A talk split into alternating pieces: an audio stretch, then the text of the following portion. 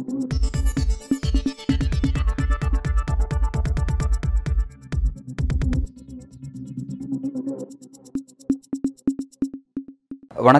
இது news focus Tamil. இன்றைய நேர்காணலில் நம்முடன் அரசியல் பேச இணைந்திருப்பவர் மூத்த பத்திரிகையாளர் திரு பிரியன் அவர்கள். வணக்கம் சார். வணக்கம் சார். ராகுல் காந்தி அவர்கள் ஒரு பத்திரிகையாளர் சந்திப்பு நடத்தியிருக்காரு. அங்கே வந்து ஒரு விஷயத்தை குறிப்பிட்டிருக்காரு. இந்தியாவில் இந்த மின் கட்டண உயர்வு காரணம் வந்து அதானி தான் அப்படின்னு குறிப்பிட்டிருக்காரு. அதானி வந்து இந்தோனேஷியாவிலேருந்து நிலக்கரியை கொள்முதல் பண்ணும்போது அங்கேருந்து வாங்கும்பொழுது வந்து இரண்டு மடங்கு விலையை உயர்த்தி அந்த விற்கிறாரு. அதுக்காக பிரதமர் நரேந்திர மோடி அவருக்கு வந்து ஒரு பிளாங்க் செக்கே கொடுத்துருக்காரு அப்படின்னு ஒரு குற்றச்சாட்டு வச்சிருக்காரு. எப்படி பார்க்குறீங்க இல்லை முதல்ல வந்து இந்த மின்கட்டண உயர்வு எல்லா மாநிலங்கள்லேயும் இப்போ அதிகமாக இருக்கிறத பார்க்குறோம் நம்ம. தமிழ்நாட்டில் மட்டும் இல்லை எல்லா மாநிலங்களையும் அதிகமாக இருக்குது பல மின்சார வாரியங்கள் ரொம்ப கடனில் தத்தளிக்கிறது விஷயங்கள் தெரிஞ்ச விஷயம்தான். ஸோ இதெல்லாம் இது பண்ணுறதுக்காக தான் உதய மீன் திட்டம்னு ஒன்று கொண்டாந்தாங்க ஒரு பீரியாடிக்கலாக க எலக்ட்ரிசிட்டி ஏற்றுறது இலவச மின்சாரம் யாருக்கு கொடுக்கக்கூடாது. அப்படின்றது தான் அடிப்படையான விஷயம். ஸோ அந்த அடிப்படையில் தான் இப்போ பீரியாடிக்கலாக அந்த ஸ்டேட் எலக்ட்ரிசிட்டி ரெகுலேட்டரி அத்தாரிட்டிலாம் ஃபார்ம் பண்ணி அந்த ஒரு குறிப்பிட்ட பீரியடுக்குள்ளே யூனிட்டுக்கு பைசாலாம் ஏற்றிட்டே இருக்காங்க. அதனால தான் வந்து தமிழ்நாட்டிலையும் வந்து பல்வேறு விதமான விஷயங்கள். இன்னைக்கு கூட வந்து ஸ்டாலின் வந்து இந்த அப்பார்ட்மெண்ட்டில் உள்ள பொது பயன்பாட்டு கட்டணத்தை குறைச்சிருக்காரு ஆக்சுவலாக எட்டு ரூபா இருந்த யூனிட்டுக்கு நீங்கள் அஞ்சு ரூபா ஐம்பது காசு ஆக்கியிருக்காரு. ஸோ இது மாதிரி மக்களுக்கு ரொம்ப பிரச்சனை ஏற்பட முடியாது இப்போ எம்எஸ்எம்இக்கெல்லாம் கூட பீக் அவர் கட்டணமெல்லாம் போட்டு ரொம்ப.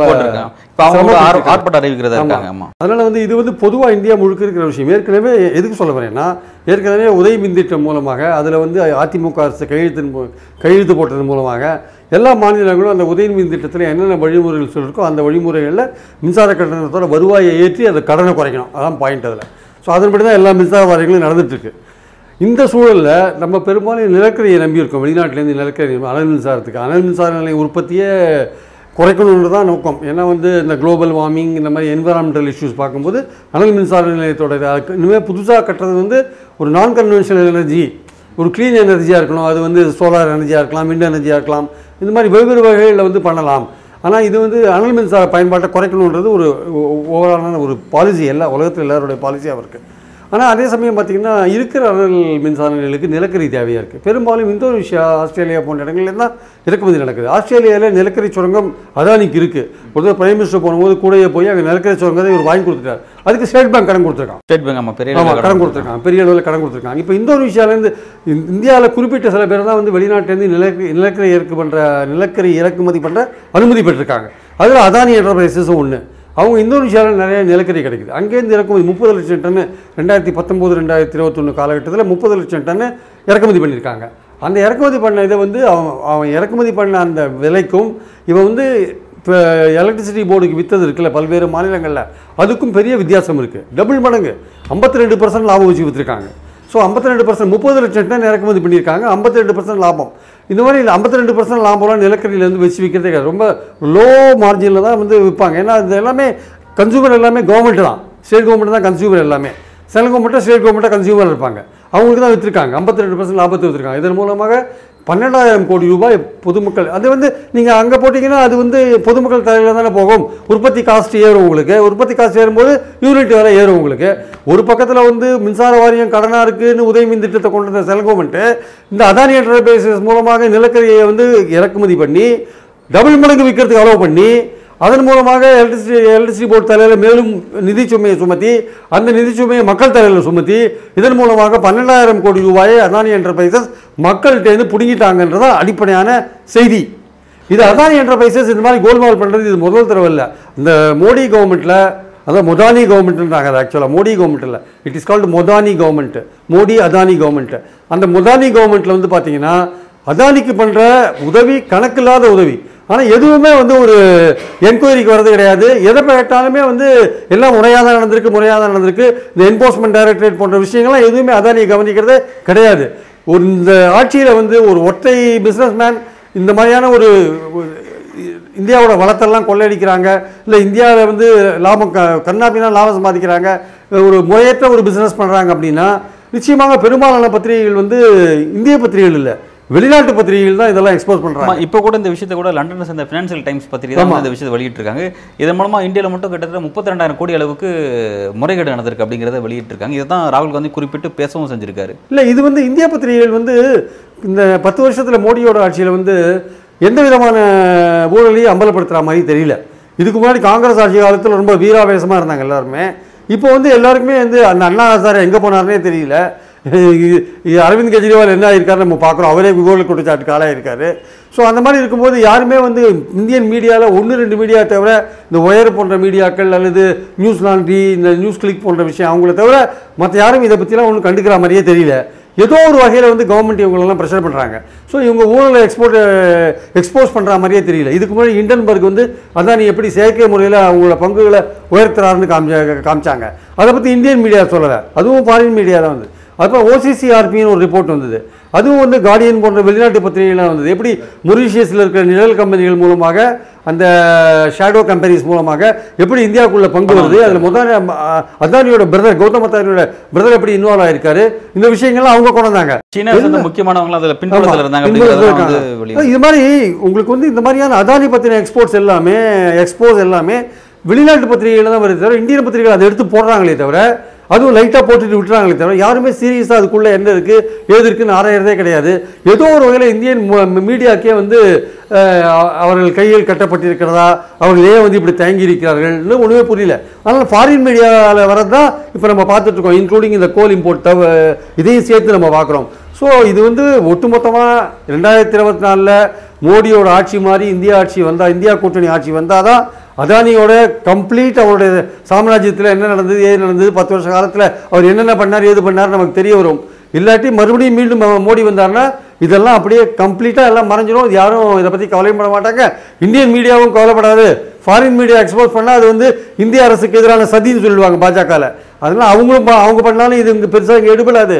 அதனால் இந்த விஷயம் வந்து ஆட்சி மாற்றம் ஒன்றே அதானியின் ஊழல்களை வெளியே கொண்டு வரதுக்கான ஒரு வாய்ப்பாக இருக்கும் என்பது என் கருத்து. ஆட்சி மாற்றம் தான் தீர்வு நீங்கள் குறிப்பிடுறீங்க. இந்த மாதிரியான அவ்வளோ விஷயங்கள் எல்லாம் பத்திரிகைகள் எழுதணும் மீடியா பேசணும்னு சொல்லி சொல்கிறீங்க பத்திரிகைகள் பேச மாட்டாங்கிற அந்த குற்றச்சாட்டை வைக்கிறீங்க. பத்திரிகைலாம் ஒரு முடிவுக்கே வந்துட்டாங்களா? இனி ஆட்சி மாற்றமே வராது. நிரந்தரமாக பிரதமர் மோடியோட ஆட்சி தான் பாஜகவோட ஆட்சி தான் அப்படிங்கிற இடத்துக்கு அவங்க வந்துட்டாங்களா? அந்த இடத்துக்கு வந்துட்டாங்களா தெரியாது. பட் அவங்களுக்கு ஏதோ ஒரு சந்தேகம் இருக்குது ஏன்னா இந்த இந்தியா கூட்டணியில் அந்த அளவுக்கு இன்னும் ஒற்றுமை இன்னும் சரியாக ஃபார்ம் ஆகாதனால இப்போ மோடிக்கு எதிராக நானூற்றம்பது தொகுதிகளில் நீங்கள் ஒரு ஒற்றை கேண்டிடேட்டை போடணும். இப்போ மம்தாக்கும் காங்கிரஸுக்கும் கூட்டணி வருமா? ஆம் ஆத்மி காங்கிரஸுக்கும் கூட்டணி வருமா? கம்யூனிஸ்ட்டுக்கும் காங்கிரஸுக்கும் கூட்டணி வருமா? இவங்க ஒன்று சேர்ந்து போட்டி போடுவாங்களா? ஓட்டு பிரிஞ்சால் என்ன ஆகும்?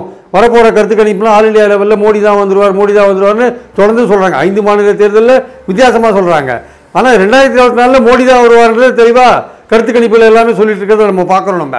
அதனால சார், இந்த இவங்க விஷயத்துல இப்படி ஒரு கருத்து வைக்கிறாங்க. அதாவது ஐந்து மாநில தேர்தலில் வெற்றி காங்கிரஸ் பெற்றுக்கிட்டோம் அப்படிங்கிறத பாஜக அனுமதிக்கிறதாவும் அதன் காரணமா தேர்தல் ஆணையம் ரொம்ப நேர்மையாக செயல்படுது அப்படிங்கிற ஒரு பிம்பத்தை மக்கள் மத்தியில் கட்டி கட்டமைச்சிட்டு ரெண்டாயிரத்தி இருபத்தி நாலு தேர்தல் நமக்கு சாதகமாக தேர்தல் ஆணையத்தை செயல்பட வைக்கணும் அப்படின்னு பிரதமர் முயற்சி செய்கிறார் அப்படின்ற ஒரு ஒரு அப்படி ஒரு தீரையும் வைக்கிறாங்க. அதை எப்படி பார்க்குறீங்க இல்லை அந்த தேதி எந்த எந்த அளவுக்கு சரின்னு எனக்கு தெரியல. பட் ஆனால் ரெண்டாயிரத்தி பதினெட்டில் இது ஏற்கனவே நடந்தது. ரெண்டாயிரத்தி பதினெட்டில் இதே மாநிலங்களில் காங்கிரஸ் வெற்றி பெற்றது. ரெண்டாயிரத்தி பத்தொம்போதில் இதே மாநிலங்களில் பிஜேபி ஸ்வீப் பண்ணாங்க பார்லிமெண்ட் எலெக்ஷனில் அப்போ வந்து இந்திய மக்கள் வந்து பார்லிமெண்ட் எலெக்ஷன் ஒரு மாதிரி பார்க்குறாங்க. சில பேர் இந்த இவிஎம் அது இந்த பிரச்சனைலாம் சொல்லுவாங்க பட் அதெல்லாம் நிரூபிக்கப்படாத ஒரு விஷயம். பாயிண்ட் என்னென்னா வந்து மக்கள் ஸ்டேட் கவர்மெண்ட் எலெக்ஷன் ஒரு மாதிரி பார்க்குறாங்க இல்லை சென்ட்ரல் கவர்மெண்ட் எலெக்ஷன் ஒரு மாதிரி பார்க்குறாங்க அப்படின்னு கூட வச்சுக்கலாம் அந்த ரெண்டாயிரத்தி பத்தொம்போதில் வந்து உங்களுக்கு இந்தியா கூட்டணி உருவாகலை ஒற்றுமை உருவாகலை. அப்போ வந்து புல்வாமா தாக்குதல் நடந்தது. அதை வந்து மோடி கவர்மெண்ட்டோட ஃபெயிலியர் இது ஆக்சுவலாக அந்த ஃபெயிலியரை வந்து என்ன பண்ணாங்க? திசை திருப்பிட்டாங்க. அப்படியே பாலக்கோடில் சர்ஜிக்கல் சத்யபால் மாலைக்கு அமல்படுத்தவும் செஞ்சாரு. ஆமாம் சத்யபால் மாலிக் வந்து அதை அம்பலப்படுத்தவும் ஆமா, செஞ்சாரு கையில கைட்ட கையில எடுக்கல. ஆமாம் அது யாருமே எந்த மீடியாவும் அதை பற்றி ஹைலைட் பண்ணவே இல்லை. அதாவது மீடியாக்கே வந்து ஒரு விதமான ஒரு சுணக்கம் அல்லது ஒரு சோம்பேறித்தனம் அல்லது பயம் கூட சொல்லலாம் நினைக்கிறேன். இந்திய மீடியாக்களுக்கு ஒரு பயம் பற்றி கொண்டிருக்கிறது. மோடியை பற்றின ஒரு பயம் மோடி ஆட்சியை குறித்து ஒரு பயம் இருக்குது அவங்களுக்கு ஆக்சுவலாக அதனால அந்த ஊழலெல்லாம் எக்ஸ்போஸ் பண்ண மாட்டேங்கிறாங்க ஏதோ ஒன்று ரெண்டு எக்ஸப்ஷனல் இருக்கலாமே தவிர இந்த அதானியை பற்றி விஷய விஷயங்கள் வந்தது எல்லாமே ஃபாரின் மீடியா தான் வந்திருக்கு. ஃபாரின் ஆர்கனைசேஷன் தான் பண்ணுறாங்க இந்தியாவில் இருக்க ஒத்தனும் எதுவும் முந்தியெல்லாம் வந்து ஒரு விஷயம் வந்தால் அதை பற்றி டீட்டெயிலாக உள்ளே போய் பார்ப்பாங்க சில நேஷனல் பேப்பர்ஸ்லாம் இப்போ யாருமே அதை பற்றி பார்க்குற மாதிரியான விஷயமே தெரியல. ஏன்னா ஆட்சி மாறுமா மாறாதா? நமக்கு நாளைக்கு ஏதாவது பிரச்சனை வந்தால் என்ன பண்ணுறது இது எப்படி போகும் தெரியல உங்களுக்கு. ரெண்டாயிரத்தி இருபத்தி நாலு எப்படி போகும் தெரியல. ஆட்சி மாறினா நல்லா இருக்கும்னு நினைக்கிறாங்க. மாறுமா மாறாதான்னு தெரியாது. அந்த அளவுக்கு பாஜகவுடைய இந்த இந்துத்துவ பிரச்சாரம் மத பிரச்சாரம் கடவுள் பிரச்சாரம்லாம் ரொம்ப அதிகமாக இருக்காங்க வளர்ச்சியை விடுங்க. அவங்க பேசிக்காக அவங்க சொல்கிறது கிரிக்கெட் மேட்ச்லேயே ஜெய் ஸ்ரீராம் கோஷம் போடுறாங்கன்னா பின் என்ன பண்ண முடியும் சொல்லுங்கள் அவங்க நோக்கமே அதுதான். மத ரீதியாக மக்களை வந்து மிஸ்மனைஸ் பண்ணி ஓட்டு வாங்குறது அவங்களுடைய நோக்கம். கேட்டால் வளர்ச்சி இதுவாங்க. பெண்களுக்கு இடஒதுக்கீடுவாங்க அது உடனே கொடுக்க மாட்டாங்க. அது இருபத்தொம்போதில் தான் சொல்லுவாங்க. அவங்களுக்கு அடிப்படையாக பெண்களுக்கு அதிகாரம் கொடுக்கறதுல அவங்களுக்கு எந்த விதமான ஆர்வமும் கிடையாதுன்றது அடிப்படையான விஷயம். ஸோ இந்த மீடியாக்களே வந்து ஒரு வித சுழக்கத்தோடையும் பயத்தோடையும் இருக்கிற இந்தியன் மீடியா வந்து ஒரு பயப்பிடியில் இருக்குன்னு நினைக்கிறேன் ஆக்சுவலாக அதனால தான் இந்த மாதிரி ஊழல்கள்லாம் ஃபாரின் மீடியா மட்டுமே பண்ணுறாங்களே தவிர இந்தியன் மீடியாவில் இன்வெஸ்டிகேட் பண்ணவே மாட்டேங்கிறாங்க ஏன் பண்ண மாட்டேங்கிறாங்கன்னு தெரியல.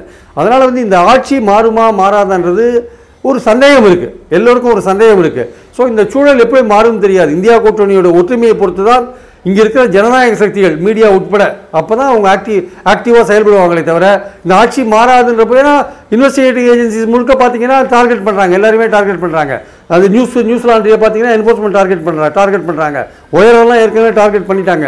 நியூஸ் கிளிக்கை டார்கெட் பண்ணுறாங்க இப்படி வரிசையாக பார்த்தீங்கன்னா மீடியா எந்தெந்த மீடியா வந்து எக்ஸ்போஸ் பண்ணுதோ அதெல்லாம் டார்கெட் பண்ணுறாங்க அப்போ இருக்கிற மீடியாக்கெல்லாம் என்ன ஆகுதுன்னா நமக்கு எதுக்கு வம்பு? ஏதோ ஒரு நியூஸ் நம்ம காமா சோமன் போட்டு போவோம் அப்படின்ற எண்ணத்துல தான் அவங்க இருக்காங்க. இந்தியா கூட்டணி ஒரு நம்பிக்கையை கொடுக்குற மாதிரி இருந்தால் ரெண்டாயிரத்தி இருபத்தி நாலு நெருங்கும்போது அப்போ இந்த மீடியாக்கள் கொஞ்சம் த- தன்னோட சோம்பலெல்லாம் தூக்கி போட்டுட்டு கொஞ்சம் சுணக்கத்தெல்லாம் தூக்கி போட்டுட்டு கொஞ்சம் சிலிர்ந்து சிலிர்ந்து எழுவாங்கன்னு நினைக்கிறேன். அது இவங்களுடைய ஒற்றுமையை பொறுத்திருக்கு இந்தியா கூட்டணியோட ஒற்றுமையை பொறுத்திருக்கு. ரைட் இப்போ இந்த மீடியா பற்றி குறிப்பிட்டீங்க. இதில் சோஷியல் மீடியாவோட பங்குங்கிறது ரொம்ப பெரிய பங்கு. அந்த சோஷியல் மீடியா வந்து அதுவும் பாஜகக்கு ஆதரவாக பல்வேறு ஏட் பாலிடிக்ஸை பரப்புது அப்படின்ற ஒரு விஷயத்தை வந்து இந்தியா கூட்டணி அமை சமீபத்தில் வந்து கூகுளுக்கும் ஃபேஸ்புக்கும் ஒரு கடிதம் எழுதியிருந்தாங்க. அந்த கடிதம் வந்து என்ன மாதிரி இம்பாக்டை உருவாக்கியிருக்கு? அதன் பிறகாவது இந்த சோஷியல் மீடியா வந்து இந்த மாதிரியான ஹேட் பாலிடிக்ஸ் கேம்பெயினை குறைச்சிக்குமா? இது வந்து வாஷிங்டன் போஸ்ட்டை பேஸ் பண்ணி தான் இது வந்தது ஆக்சுவலாக வாஷிங்டன் போஸ்ட்டில் ஒரு பெரிய ரிப்போர்ட் வந்தது எப்படி கர்நாடகா எலெக்ஷன்ஸில் சோஷியல் மீடியாவை இந்த பிஜேபி மிஸ்யூஸ் பண்ணாங்க அப்படின்னு. குறிப்பாக அவங்க வந்து ஒரு கேஸ் பை கேஸ் சொல்லியிருந்தாங்க. மேங்களூரில் ஒருத்தருடைய செல்ஃபோனுக்கு நூற்றி இருபது மெசேஜ் வந்துதான் இந்த இடத்துல வந்து முஸ்லீம்கள் இந்துக்களை கொள்றாங்க இந்த இடத்துல முஸ்லீம்கள் வந்து இந்து பெண் இந்து பெண்களை கற்பழிக்கிறாங்க. இந்த இடத்துல வந்து முஸ்லீம்கள் வந்து ரோட்லேயே வந்து பிரேயர் நடத்துகிறாங்க இந்த இடத்துல வந்து இங்கே தாக்கினாங்க. இந்த இடத்துல கொளுத்தினாங்க. நூற்றி இருபது ஹெட் மெசேஜஸ் சார் இதை பற்றி இந்த கவர்மெண்ட் கண்டுக்கவே இல்லை. ஆனால் மோடிக்கு எதிராகவோ பிஜேபிக்கு எதிராகவோ ஏதாவது சோஷியல் மீடியா போஸ்ட் வந்தால் ட்விட்டர் வந்தால் உடனே அந்த கன்சர்ன் நிறுவனத்துக்கு எழுதி தூக்கிடுறாங்க. அது ஏன்னா அதுக்கு வந்து எத்திக்ஸ் ஆக்ட்னு ஒன்று கொண்டு வந்தாங்க டூ தௌசண்ட் டுவெண்ட்டி ஒனில் அதில் வந்து இந்த கவர்மெண்ட்டுக்கு அதிகாரம் இருக்குது ஐடி எத்திக்ஸ் ஆக்ட்னு அதில் என்ன பண்ணுறாங்க மோடிக்கு எதிராக வரதும் பிஜேபிக்கு எதிராக வரதும் ஆர்எஸ்எஸ்க்கு எதிராக வரதும் அதெல்லாம் கரெக்டாக கண்குத்தி பாம்பு மாதிரி பார்த்து நீக்கிடுறாங்க.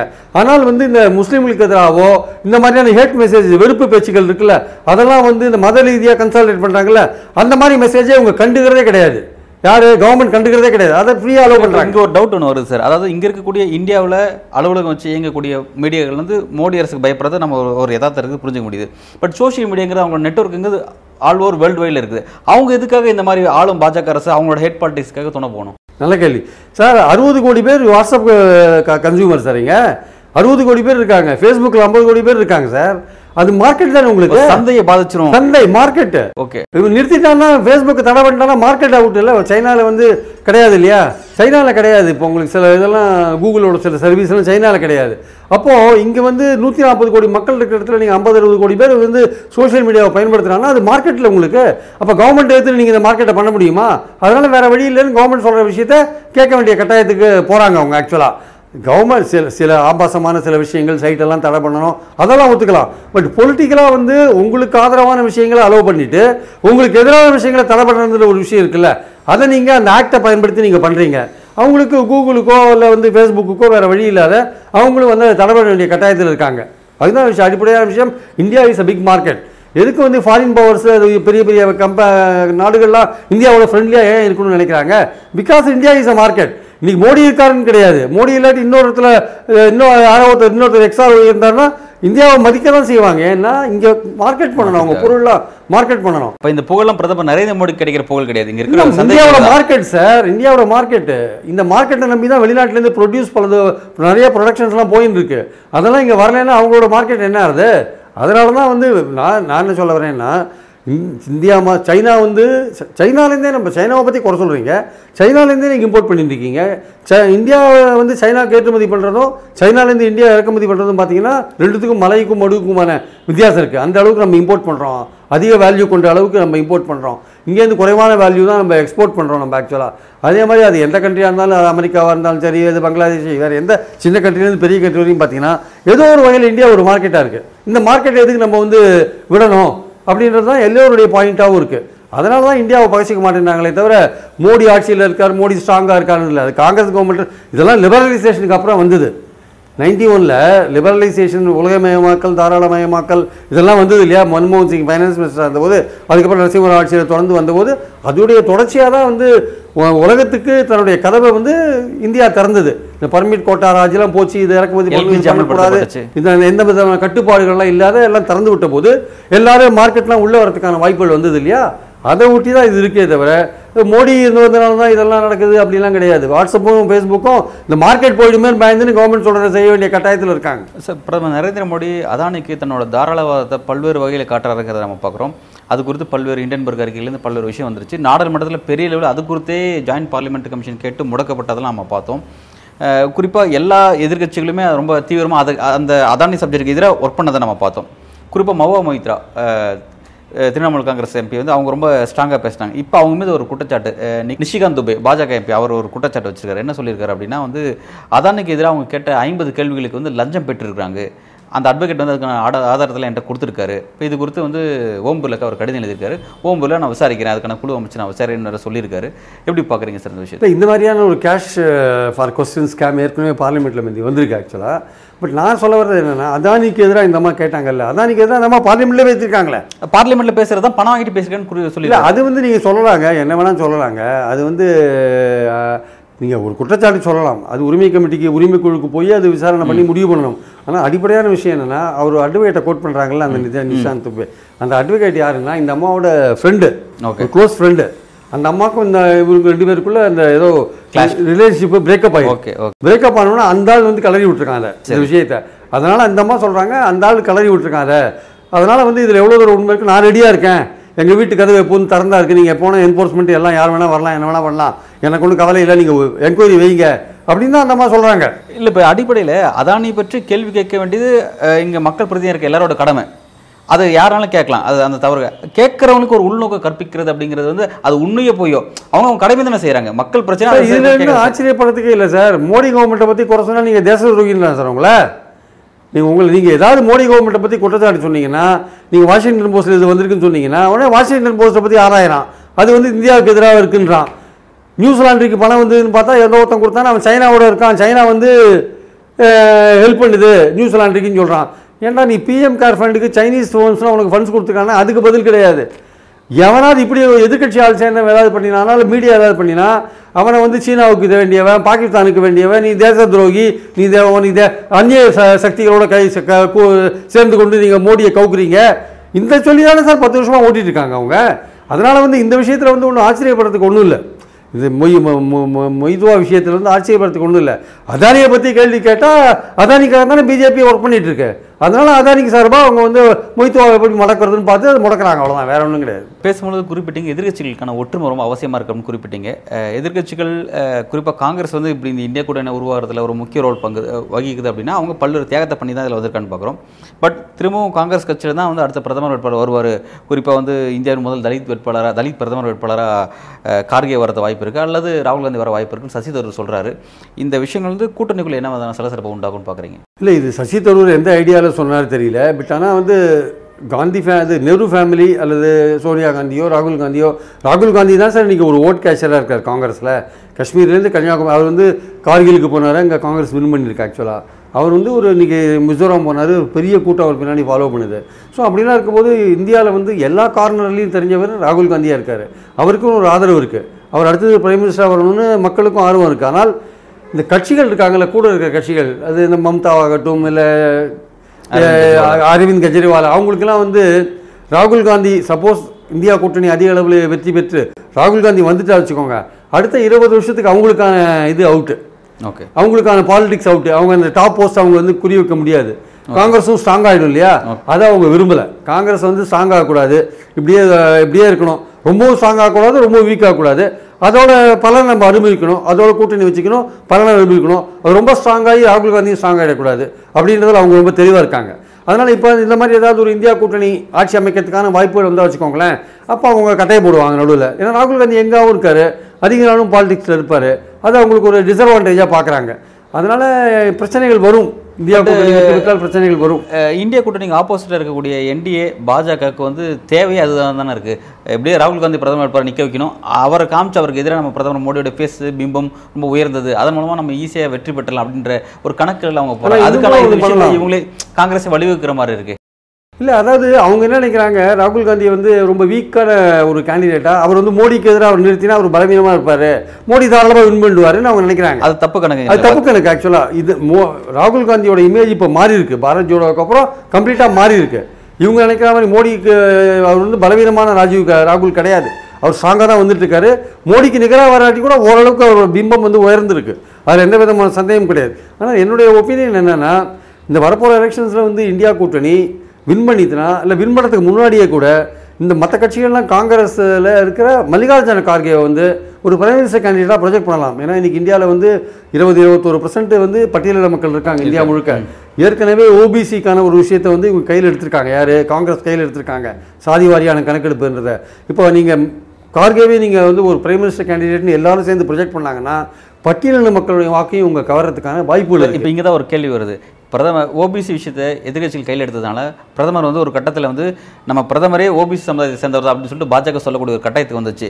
அப்போ அதுக்கு நெரேட்டிவாக அதுக்கு எதிராக ஒரு அரசியல் செய்யணுன்றதுக்காக தான் தலித் பிரதமர் வேட்பாளர் கார்கே அப்படின்னு சொல்லி காங்கிரஸ் அதை முன்னெடுத்த பார்க்குறாங்களா இல்லை அது வந்து நல்ல ஐடியா அவர் பிஜேபி பிரதமர் வந்து ஓபிசியாக இருந்து என்ன பிரயோஜனம்? மகளிர் இடஒதுக்கீடு ஓபிசிக்கு கோட்டா கொடுக்க மாட்டேன்றாரு அதுலேருந்து தானே இந்த பிரச்சனை வருது? அதுலேருந்து தானே காங்கிரஸ் கையில் எடுக்கிறாங்க? அப்போ அதை நீ ஏன் கொடுக்க மாட்டேங்கிறீங்க ஓபிசிக்கு இன்னைக்கு இருபத்தேழு பர்சன்ட் பிற்போட்டோருக்கு இருக்குது சென்ட்ரல் கவர்மெண்ட் கோட்டா ப கல்லூரிகள்லையும் வேலை வாய்ப்புலையும் இருக்குது ஆனால் பீகாரில் வந்து கணக்கெடுத்து பார்த்துட்டாங்க. அறுபத்தி மூணு பர்சன்ட் ஓபிசி இருக்காங்க. அவங்களுக்கு இருபத்தேழு பர்சன்ட் அது சமூக நீதி அது. சமூக அநீதி தானே ஆக்சுவலாக அப்புறம் தான் காங்கிரஸ் அதை கையில் எடுக்கிறாங்க. சாதி வாரியான கணக்கெடுப்பு இந்தியா முழுக்க நடத்தணும்னு சொல்கிறாங்க அதுக்கு வந்து ஓபிசி மக்கள் மத்தியில் ஒரு ஆதரவு இருக்கிறதுக்கான வாய்ப்பு இருக்குது அதை எப்படி கவுண்டர் பண்ணுறதுன்னு இதுவரையும் பாஜகவுக்கு ஒரு ஆயுதமே இல்லாத இருக்காங்க. அவங்க திருப்பி திருப்பி இந்த ஜெய் ஸ்ரீராம் இந்த விஷயம் இந்த கடவுள் விஷயங்களை தான் கையில் எடுத்துருக்காங்க. சனாதனம் போன்ற விஷயங்களை தான் பேசுகிறாங்களே தவிர அவங்களுக்கு இந்த சாதிவாரி கணக்கெடுப்பு கவுண்டர் பண்ணுறதுக்கான ஒரு விஷயம் இல்லை. இப்போ காங்கிரஸ் வந்து கார்கே வந்து ஒரு தலித் ஃபேஸாக பிஎம் ஃபேஸாக இன்ட்ரடியூஸ் பண்ணாங்கன்னா அதுக்கு ஒரு தனி வேல்யூ இருக்கும் பட்டியலின மக்கள்கிட்ட. இந்தியா முழுக்க பார்த்தீங்கன்னா நிச்சயமாக ஒரு நூறு நூறு கான்ஸ்டியூன்சியில் வந்து உங்களுக்கு வந்து தலித்தோட ஃபேஸ் தலித்தோட ஃபேஸை நீங்கள் சொல்லி கார்கேயோட ஃபே விஷயத்தை சொல்லி நீங்கள் ஓட்டு வாங்குறதுக்கான வாய்ப்புகள் இருக்குது அதே இந்த காங்க இந்த இந்தியா கூட்டணி பண்ணுமா தெரியாது. பட் ஆனால் அப்படி பண்ண முடியலைன்னா கூட தேர்தலுக்கு அப்புறம் இந்தியா கூட்டணிக்கு வாய்ப்பு இருந்தால் கார்கேவை நீங்கள் ப்ரெசென்ட் பண்ணிங்கன்னா அது எல்லோருக்கும் ஏற்ற கேண்டிடேட்டாக அவர் இருப்பார். இந்த மாதிரி மம்தா மாதிரி அரவிந்த் கெஜ்ரிவால் மாதிரி ராகுல் காந்தி எதிர்க்கிறவங்க குழப்பம் உண்டாக்க மாட்டாங்கல்ல. அதனால் வந்து சசி தரூர் எதை நினச்சி சொன்னார் தெரியல. அவர் சொன்ன ஐடியா நல்ல ஐடியா தான். ஓபிசி விஷயத்தை குறிப்பிட்டீங்க. ஓபிசி விஷயம் அப்படிங்கிறத வந்து பாஜகவுக்கு ஒரு நெருக்கடி உண்டாக்குதுங்கிறத நம்ம பார்க்குறோம். ஆனால் அந்த ஓபிசி விஷயத்தில் இந்திய கூட்டணியில் ஒரு ஒற்றுமை இருக்கா? ஏன்னா பல்வேறு மாநில மாநிலத்தில் மாநில தலைவர்கள் வந்து குறிப்பாக வந்து திரிணாமுல் காங்கிரஸ் கேரள பினராயி விஜயன் உள்ளிட்ட பல்வேறு கம்யூனிஸ்ட் கட்சிகள் முதற்கொண்டு கூட அவங்க கூட அதை அதில் அது ராகுல் காந்தி தெளிவாக சொல்லிட்டாரு. இந்தியா கூட்டணி ஆட்சிக்கு வந்தால் சாதிவாரி கணக்கு கணக்கெடுப்பு இந்தியா முழுக்க பண்ணுவோம் சொல்லிட்டாரு. அதனால் சாதிவாரி கணக்கெடுப்பு பண்ணுறதுல வந்து மற்ற கட்சிகளுக்கெல்லாம் ஒன்றும் பெரிய அளவுக்கு பிரச்சனை இருக்காது. அதாவது உயர் ஜாதிகள் உயர் ஜாதி அஃபெக்ட் ஆகும் சில பேர் நினைக்கிறாங்க. ஆனால் இன்ஃபேக்ட் பார்த்தீங்கன்னா ஜாதி வாரியான கணக்கெடுப்பு எடுத்தா அந்த உயர் ஜாதிகளுக்கும் சேர்ந்து வந்து உங்களுக்கு வாய்ப்புகள் கிடைக்கும். ஏன்னா உதாரணமாக பார்த்தீங்கன்னா ஹரியானாவில் பன்னெண்டு பர்சன்ட் பிராமின்ஸ் இருக்காங்க. அந்த பூபேந்தர் ஹூடா அந்த ஊர் காங்கிரஸ் தலைவர் இருக்கார் என்ன சொல்கிறாரு அடுத்த வருஷம் எலெக்ஷன் வரும்பொழுது பிராமணர்களுக்கு டெப்டி சீஃப் மினிஸ்டர் கொடுப்பேன்னு சொல்கிறார் பன்னெண்டு பர்சன்ட் இருக்கிறவங்களுக்கு. அப்போ என்ன அர்த்தம்? நீங்கள் ஜாதி ரீதியாக வந்து நீங்கள் உள்ள நுழைஞ்சு நீங்கள் பண்ணுறீங்க அது தான் பிஜேபி அதை தான் பண்ணாங்க உத்தரப்பிரதேசம். நீங்கள் இந்த விஷயம் ஹரியானா ஹரியானா உயர் சாதிகளுக்கு ஒரு வாய்ப்பு இருக்குதுன்னு நீங்கள் குறிப்பிடுறீங்க. பட் கர்நாடகாவில் ஏற்கனவே எடுத்த சென்சஸை வெளியிட பயப்படுறாங்க. ஏன்னா அதன் காரணமாக வந்து இப்போ இருக்கக்கூடிய காங்கிரஸ்குள்ள ஒரு ஒற்றுமை குறிப்பாக வந்து லிங்காயத்துகள் அவங்களுக்கான எதிராக திரும்ப வாய்ப்பு இருக்குது ஒக்கலிக்காஸ் எதிராக திரும்ப வாய்ப்பு இருக்குன்னு பயப்படுறாங்களே காங்கிரஸ். சார் பயப்பட வேண்டிய அவசியம் இல்லையே சார். யார் அதிகமாக இருக்காங்களோ அவங்களுக்கான வாய்ப்பு அதிகப்படுத்தணும் சார். நீங்கள் வந்து ஒரு ஒரு சாரார் வந்து அஃபெக்ட் ஆவாங்கன்றதுக்காக பெரும்பான்மையோட நீங்கள் ஒதுக்கி தள்ள முடியாதுல்ல. ஓபிசி அறுபத்தி மூணு பர்சன்ட் இருக்கானா? அவனுக்கு நீங்கள் அதுக்கேற்ற இடஒதுக்கீடு கொடுத்து தான் நானும் அதுக்கு உயர் ஜாதிகள் கோச்சிப்பாங்க இல்லை வேற ஒரு ஜாதி கோச்சிக்கும் அந்த ஜாதி கோச்சிக்கும் சார் அதுக்கு நியாயத்தை. புரிஞ்சுக்கிறேன் நான். நீங்க அந்த கோட்டா வந்து குறைஞ்சிருமோ அப்படின்னு பயப்படுறாங்கல்ல அதானே எதிர்கட்சிக்குள்ள அதாவது எதிர்கட்சியாக இருக்க இந்தியா கூட்டணிக்குள்ள இவங்களுக்குள்ள ஒற்றுமை இருக்கு ஒத்த சிந்தனை இருக்கான்னு கேட்குறேன் இல்லை நான் என்ன சொல்கிறேன் இது வந்து சமூக நீதிக்கான விஷயம் இது. இதில் ஒற்றுமை ஏற்படுத்த வேண்டிய அவசியம் இருக்குது ஆக்சுவலாக இது இன்ஃபேக்ட் ஓட்டு வாங்குறதுக்கும் உபயோகமான விஷயம். இது வந்து சொல்லி சரியா தப்பு இது சரியான முடிவு. அதை நோக்கி செயல்படுங்க அப்படிங்கிறீங்க. ஆமா. இது இது வந்து நீங்க இதனால யாரும் பாதிக்கப்பட மாட்டாங்க. இதனால உயர் ஜாதியும் பாதிக்கப்பட மாட்டாங்க. அவங்க பன்னெண்டு பர்சன்ட் இருந்தால் அவங்களுக்கான வாய்ப்பையும் அவங்க கொடுப்பாங்கல்ல. உயர் ஜாதிகளும் கொடுப்பாங்கல்ல. யார் யார் எவ்வளோ இருக்கான்னு தெரியணும்ல சார் தெரிஞ்சாதான் அதுக்கேற்ற ஒரு சமூக நீதியை பண்ண முடியும் நம்ம. அது இந்தியா கூட்டணியில் பெரிய அளவுக்குலாம் வித்தியாசம் இருக்கிற மாதிரி தெரியல. ஈவன் ஸ்டாலின்லாம் கூட சப்போர்ட் பண்ணுற மாதிரி தான் நான் நினைக்கிறேன் ஆக்சுவலாக ஸோ அது இந்தியா கூட்டணி ஆட்சிக்கு வந்தால் தேசம் முழுக்க இதை பண்ணினாங்கன்னா அப்போ தான் உண்மையான சமூக நீதி வரும். பாருங்களேன். இன்றைக்கி வந்து பல்வேறு உயர் நிறுவனங்கள்லேயும் உயர் நிறுவனங்களில் ஆசிரியர்கள் பணியெல்லாம் பார்த்தீங்கன்னா இருபத்தேழு பர்சன்ட் மத்திய அரசோட உயர்கல்வி நிறுவனங்கள் ஐஐடி ஐஐஎம் போன்ற இடங்களில் பார்த்தீங்கன்னா ஆசிரியர்கள் உதவி ஆசிரியர்கள் அந்த ப்ரொஃபஸர்ஸ்லாம் பார்த்தீங்கன்னா இருபத்தேழு பர்சன்ட் பிற்பட்டவர்கள் இருக்கணும். இன்றைக்கி பார்த்தீங்கன்னா எட்டு பர்சன்ட் ஏழு பர்சன்ட் தான் சார் இருக்காங்க. இது என்ன சமூக நீதி? இதெல்லாம் தான் இந்த அதுக்கு இருபத்தேழு பர்சன்ட் கொடுத்ததில் ஒரு பிரயோஜனம் இல்லை. ஃபில்லப் பண்ணணும். முதல்ல அப்போ அதுக்கேற்றபடி ஜாதிகளை வந்து உள்ளே கொண்டுடணும் நிறைய பேர் ஜா இன்னும் பிற்பட்டவர்கள் நிறைய பேர் இருப்பாங்க. அவங்களெல்லாம் கணக்கெடுத்து கரெக்டாக உள்ளே கொண்டு வர வேண்டிய அவசியம் இருக்குது ஆக்சுவலாக ஸோ அதனால் இந்த மாதிரியான கணக்கெடுப்பு சமூக நீதிக்கான ஒரு ஒரு எதிர்காலத்தில் ஒரு சமூக நீதியை நிலைநாட்டுவதற்கான ஒரு வழி அப்படி என்பது என்னுடைய கருத்து. பல்வேறு கேள்விகளுக்கு ரொம்ப விரிவாகவும் ஆழமாக பதில் வழங்கினீங்க மிக்க நன்றி சார்.